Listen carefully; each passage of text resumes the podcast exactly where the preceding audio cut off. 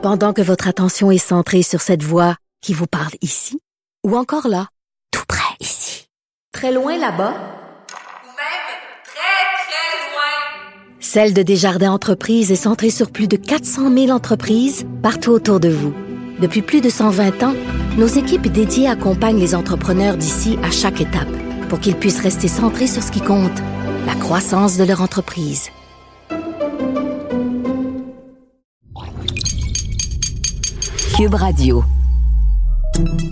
Salut, c'est Charles Tran avec l'équipe dans 5 minutes. On s'intéresse aux sciences, à l'histoire et à l'actualité.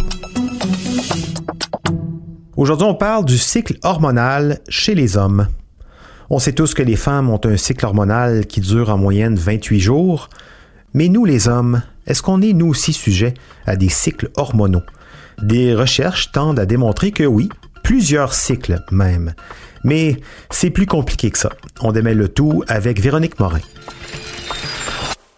On dit parfois que les femmes sont d'humeur changeante selon le moment de leur cycle hormonal qui est régi principalement par le niveau de deux hormones, l'estrogène et la progestérone. C'est vrai que les hormones jouent pour beaucoup sur l'humeur, le niveau d'énergie, de désir et l'état de santé général des femmes.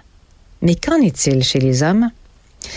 La croyance populaire veut depuis longtemps que n'étant soumis à aucun cycle hormonal, ils sont d'humeur plus constante, plus stable. Or, ce n'est pas tout à fait vrai. En fait, les hommes ne sont pas soumis à un cycle hormonal, mais plutôt à au moins trois. Chez les hommes, c'est la testostérone qui est l'hormone prédominante. La testostérone est connue comme l'hormone de la virilité et de l'énergie physique et sexuelle. Elle est responsable du développement des caractères sexuels à l'adolescence et de leur bon fonctionnement à l'âge adulte. Mais, et c'est un grand mais, elle n'est pas stable. Elle varie selon plusieurs facteurs. D'abord, il existe un cycle de 24 heures de production de testostérone. Au réveil, elle est à son niveau le plus élevé, ce qui explique l'érection matinale. Elle varie tout au long de la journée. Le sommeil ou l'exercice permet de la restaurer. Ce taux baisse graduellement à partir de l'âge de 30 ans et après la cinquantaine pour mener l'homme vers l'andropause. On peut dire que c'est l'équivalent de la ménopause chez la femme.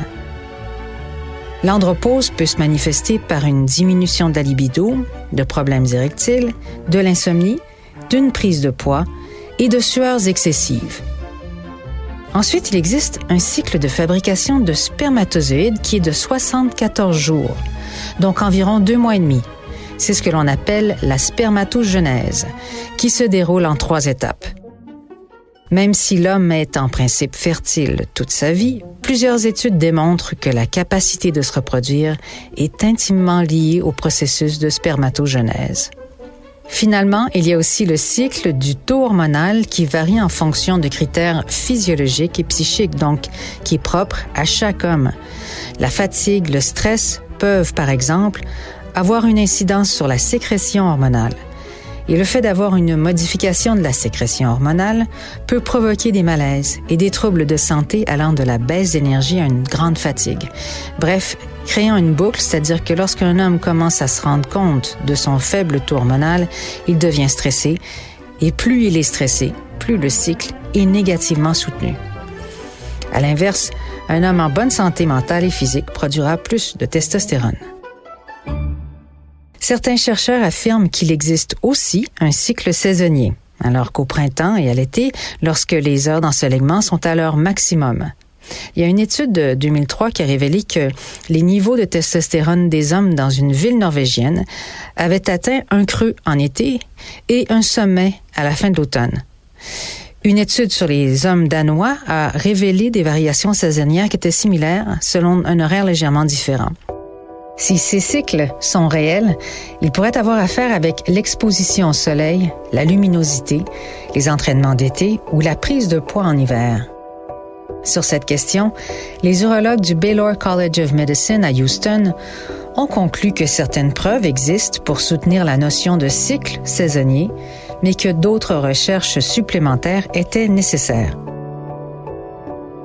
Faisant dans la controverse maintenant, Un endocrinologue, Peter Tselets, de l'université Comenius en Slovaquie, pense lui que les hommes ont également un cycle hormonal mensuel comme les femmes.